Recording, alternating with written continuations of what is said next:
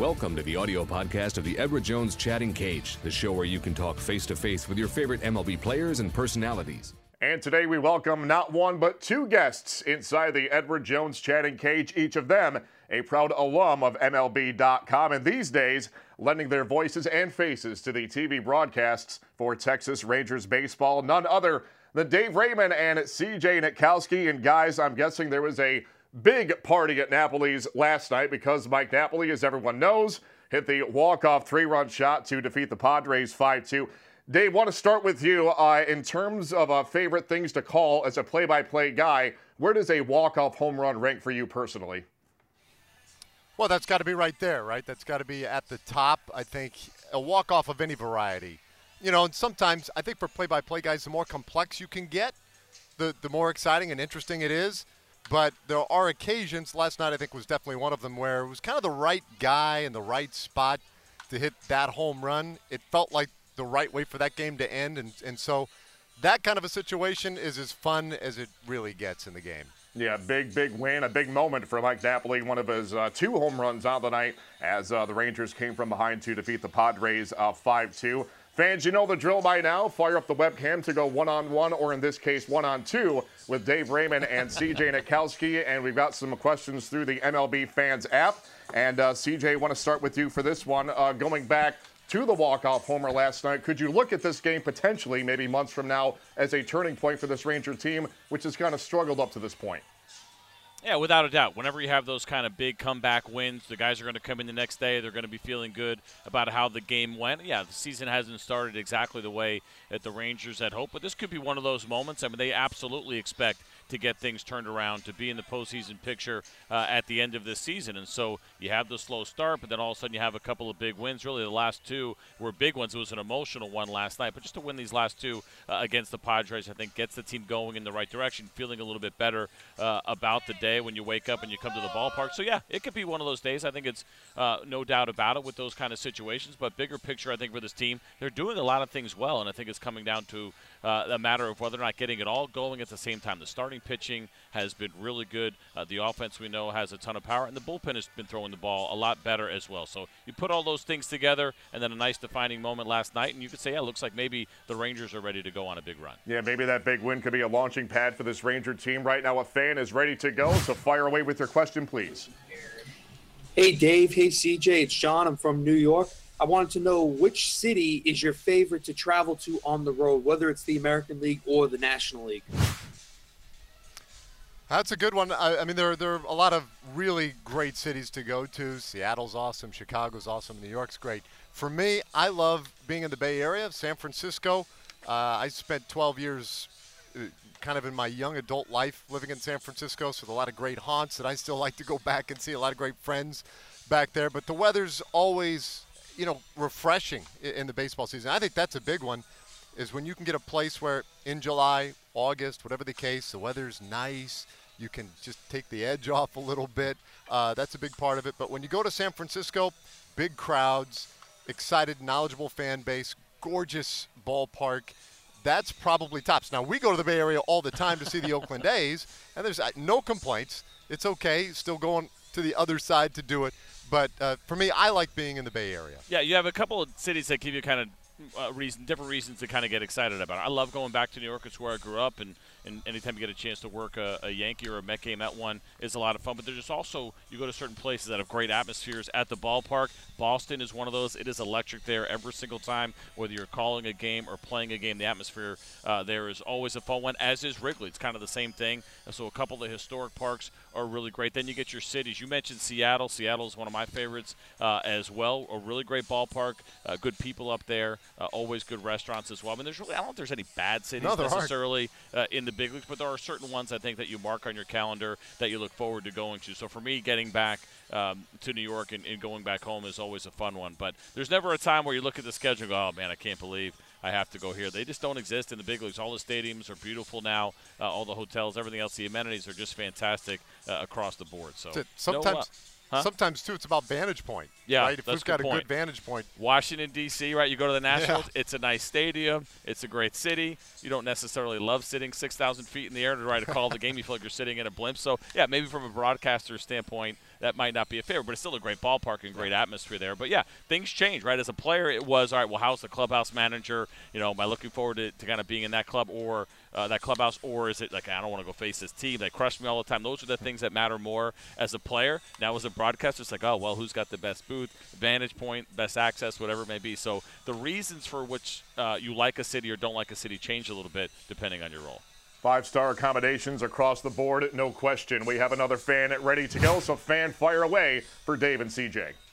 How you doing, guys? My name is Sam. I'm from Dallas. I had a question here. Um, do y'all think the AL West is still for grabs, or uh, do we have to settle for a wild card spot if we were to get into the playoffs? Well, I mean, look, it's early. Uh, is is what I would go with. The, the Astros are off to a great start, but I think we all know, you know, mathematically over the course of 162 games, things happen. And a lot of those things have already happened for the Rangers. And we're starting to see them claw their way back in. And I was thinking about this the other night, CJ, is as much as the Rangers have gone through at, at this point of the season, we talk about no Beltre at this point, uh, a number of injuries, uh, the, the, bullpen issues.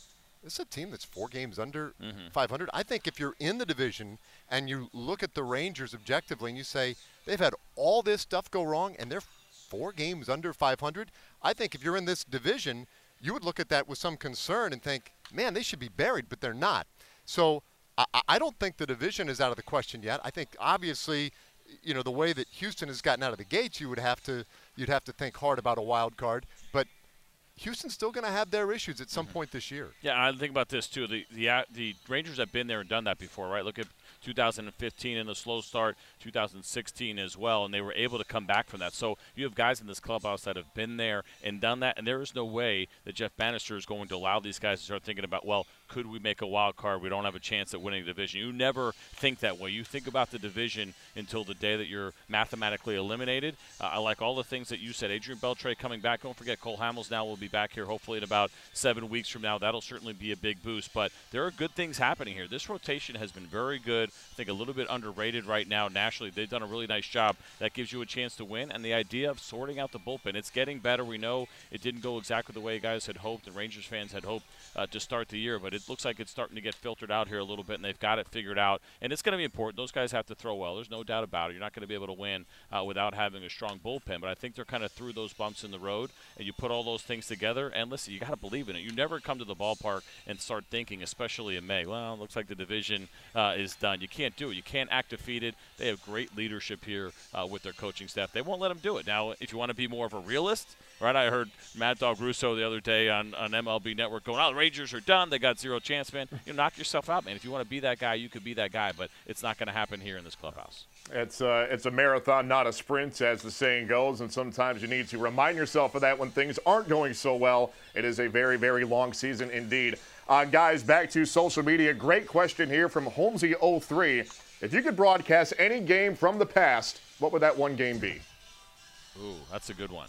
Uh, there's been so many great games, and you think about big walk-offs in the postseason. I think that would have to be it, or maybe some moments from our uh, generations, things that are a little bit more recent. But I mean, the Bobby Thomson home run, yeah, that'd be a fun one uh, to be able to call, go into a place like the Polo Grounds and call a walk-off uh, in a World Series. That would be great. Or um, you know, thinking about maybe some, I don't know, maybe the Derek Jeter uh, last hit that he had was kind of a fun moment, iconic moment. But uh, give me any of the big ones. You know, give me any of the big ones uh, in the postseason. I think that's the way that you'd want to go. I think there was a Nitkowski like six walk, yeah, four hit win. There's, uh, there's few no years shortage ago. of those. no, you know what? I uh, the Bobby Thomson home run, 1951, game three of a three-game playoff mm. to to decide the pennant. Uh, golly, I can't I can't think of a more intense atmosphere than that one. Uh, but at the same time, you could throw a lot of them in there. You could throw Game Seven, 61 World Series. Uh, you know, Mazeroski's home run. Um, and then, you know, what? one that's always kind of stood out to me, too, is the Kerry Wood uh, 20 strikeout yeah, game against uh, against the Astros years yeah. ago. That was that was an electric day at Wrigley Field, crazy. Uh, the, the stuff was just so intensely good that day. So those are games that just kind of jump to mind. Yeah, because that's one of the greatest starts of all time, yeah. especially if you like game score and using a way to kind of judge starts. I was at that game. I was sitting in the bullpen as a member of the Astros and had a pretty good seat to watch him dominate the 20 strikeout games because we've only had what four now, yeah. where Roger Clemens has done it twice, Kerry Wood, and then Max Scherzer, and Randy Johnson did it it technically doesn't count because the game went extra innings. But yeah, I mean, a 20 strikeout game is the rarest as far as pitching feats right now. Right, we got way more perfect games, obviously, way more no hitters, but a 20 strikeout one would be fun. There was the Don Larsen perfect game That's in the World good one. Series Yeah, too, we which blew is that pretty, one. Yeah, that pretty probably, good. that's so. probably the one. Yeah. yeah, yeah. Yeah, certainly a lot to choose from. That goes without saying, as right now another fan is ready to go. So, fan, fire away with your question for Dave and CJ, please. Hey, my name is Ethan, and I'm from the Cincinnati area, and I wanted to know what should prospective broadcasters do to try to get into the field? practice practice practice practice and if this is something that you want to do first of all and dave can tell you and explain this a little bit better than i can but the idea of taking basically any job that you can get uh, whether you know whether it be minor league baseball college baseball whatever you go to a small school wherever it can be the repetitions are hugely important. I tell guys people ask me this question a lot like former players and saying you know usually you look at the guys that are in the booth they're usually pretty big names right? And say how'd you get that job? Like i know you weren't a big player i know i get it but it comes through i think hard work opportunity. I mean listen the opportunity i had with mlb.com kind of kicked this whole thing off for me but willing to do whatever it takes and that goes for athletes but i think it also goes uh, for this situation as well. Practicing games right sitting up in the stands maybe far away if you want to do play by play go to a game live record yourself kind of go through call it uh, by yourself go back and listen to it uh, ask for feedback i mean it's just like anything man you got to grind you got to hustle uh, you got to work your tail off and you got to be willing i think to take any job you have to show a passion uh, and again, same thing that goes into playing. There's kind of I think a lot of similarities. Don't think you ever have it completely have it figured out. Constantly be working uh, to be better. I guarantee you'll never have it all figured out, Ethan. but um, you know, it, all, all all of what CJ says is very very true. The the reps are critical, and I can tell you whether it's baseball, football, or others, and it was always baseball for me. I did go you know, to Candlestick Park. I took the tape recorder. I sat up in the upper deck. I had people come up and heckle me. What are you doing? You like a look like a homeless man talking to yourself up there. And and, and the reality is, you kind of have to do that at times. At the end of the day, in baseball, it's going to be critical to get a job in the minor leagues. As a play-by-play guy, anyway, you're going to have to get a job in the minor leagues. You're going to have to grind it out through multiple seasons, probably. I did 11. A lot of guys have done fewer, but you're going to have to go through the minor leagues, learn the game You'll learn the, the rhythms and just how it all works with a team. And you'll get those reps. You'll get a ton of reps in the minor leagues, and that's going to be critical to develop your voice, develop your style, and just get comfortable with who you are in a booth. Well, the uh, the true professionals like each of you make this look very easy. The reality is it's anything but. So good lessons there. It requires hard work and nothing short of that. Right now, time for the EDJ question of the day, and that is uh, quite simply for each of you: What is the wildest game you've ever broadcasted? Well, I don't have a long history. I'm sure Dave uh, probably has some better ones uh, than I have. So I only have whatever many games I've done so far this year, about 15. I was only doing about 10 a year uh, before that, the last three years. So I haven't had anything super exciting. I mean, last night was fun with the walk-off uh, home run from Mike Napoli in a big moment like that. But I haven't had that one yet. I mean, it's like anything. You always remember your first one. Uh, and doing the first game that I ever called. Uh, the first big league game I ever got to call was with John Sterling, ironically, a radio game, which was a pretty big deal, right? I mean, he's a huge deal in New York, and I grew up a Yankee fan, and so to have an opportunity just to sit in the booth with him and actually call a game, I think it was more about the experience for me than the actual game itself. So that's a moment that I'll never forget. And then I got to do one later with Howie Rose on radio. I mean, you talk about some really great broadcasters and legendary guys. I think those really are the ones that stick out to me earlier in my career, and I still feel like I'm pretty early in my career. Hopefully, I am at least. Uh, but the idea of who I got to work with so far has probably been bigger than the actual game that I've called. That's a troubling career arc for you, Sterling, Rose, yeah. Raymond. Dave but Raymond. listen, you, you, take what you can get in this business. For me, uh, you know, look in the minor leagues, I saw all kinds of bizarre stuff, um, and and a lot of it had nothing to do with the, what was happening on the field between innings one and nine. But in the big leagues, I've had some great opportunities. Uh, called Matt Cain's perfect game against the Astros in San Francisco several years ago. That was pretty special just to be there in that environment that day and be a part of that. I, I spent the entire game, I did no prep. You'll love this. I did Nice. no prep for that game. I spent the whole day downstairs in the Giants clubhouse with Willie Mays. Oh wow. And and I was running late to get up to the booth, and Willie wouldn't let me go. He wanted to keep talking. We were talking about all sorts of wacky stuff, and I had to keep telling Willie, lineups in like two minutes, dude. I gotta go. Uh, so that was a really crazy day. The other one is Hurricane Ike blew through Houston when I was with the Astros. We had to move a series uh, with the Cubs to Milwaukee. The day we traveled, we got a, uh, it, it, you know, obviously in a hurricane, it's a crazy situation. The day we traveled, it was the only plane that was actually at the airport in Houston. We get up to Milwaukee. We played that night. Carlos Zambrano throws a no hitter against us, called that one as well, obviously. And uh, it's the only no hitter ever to be pitched in a neutral site, obviously. Why would it ever happen? And it happened that day. Um, that one stands out as a memorable, although very forgettable and crazy, crazy day for me. Okay, guys, another fan is ready to go. So, fan, when you're ready, how about your question, please, for CJ Nitkowski and Dave Raymond? Fire away. Hi, my name is Gabe. I'm from Windsor, Ontario. And I was wondering what has been your favorite Rangers game to broadcast in your career?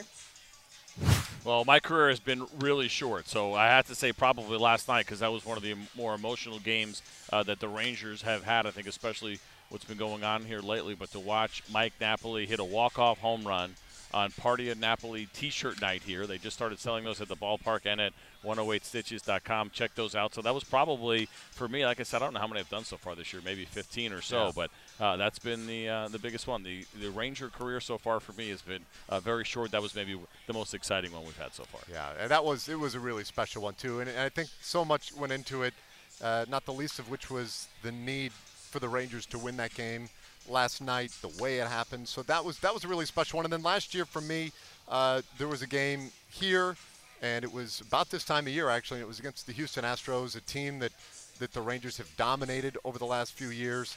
Astros were winning that one. They were still kind of the fair-haired boys in the in the division. People were excited about this great Astros team that was going to roll into the World Series, and we beat them in walk-off fashion that night, and it really set the tone for the rest of the season and the way the Rangers would handle them the rest of the way. It was really fun to beat that team because there is definitely a rivalry between the two. It was an energetic night here at the ballpark, a great finish to that game, and they just happened to bobble a ball in the ninth inning to crack open the door. We took advantage, walked it off against them. That was a very, very exciting night for me that night. Yeah, too. the excitement always through the roof for, the, for these uh, Lone Star State showdowns between the Rangers and the Astros. No question, every time they lock horns. Right now, another fan is ready to go, so fan, fire away. Hi, CJ. Hi, Dave. I'm Dan from New York. Uh, you guys seem like the Rangers will get much better this year. So, which player do you think will come up big for Rangers and why?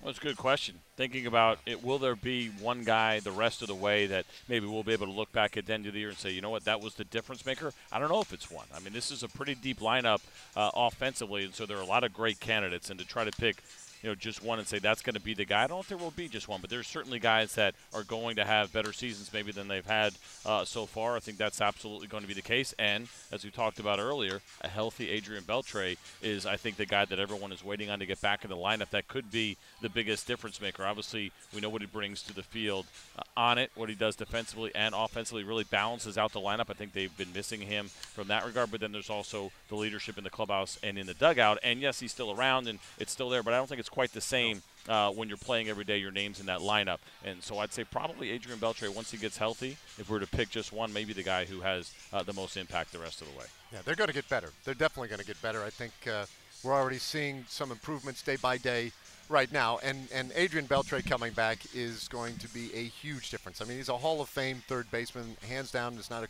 question asked, and that's a big guy to have out of your lineup on a daily basis. So when he comes back, everything he brings, that'll make a huge difference. And I think there will be other contributors, obviously, and guys who may have gotten off to a slow start who will contribute to that turnaround and that surge for this team. And, and, and that list actually is fairly long. But one guy I, I do kind of want to make note of right now um, is A.J. Griffin because AJ, through the other day, he's been a, a, streak stopper for us. He's followed, I think, four losses this year. Maybe it's five and he's won every time he has followed that loss, or at least the team has won in those those starts that he's made. He did it again the other day. It was our final day in San Diego. After the game, in the post-game interview, we asked him about that being the streak stopper, and he didn't skip a beat.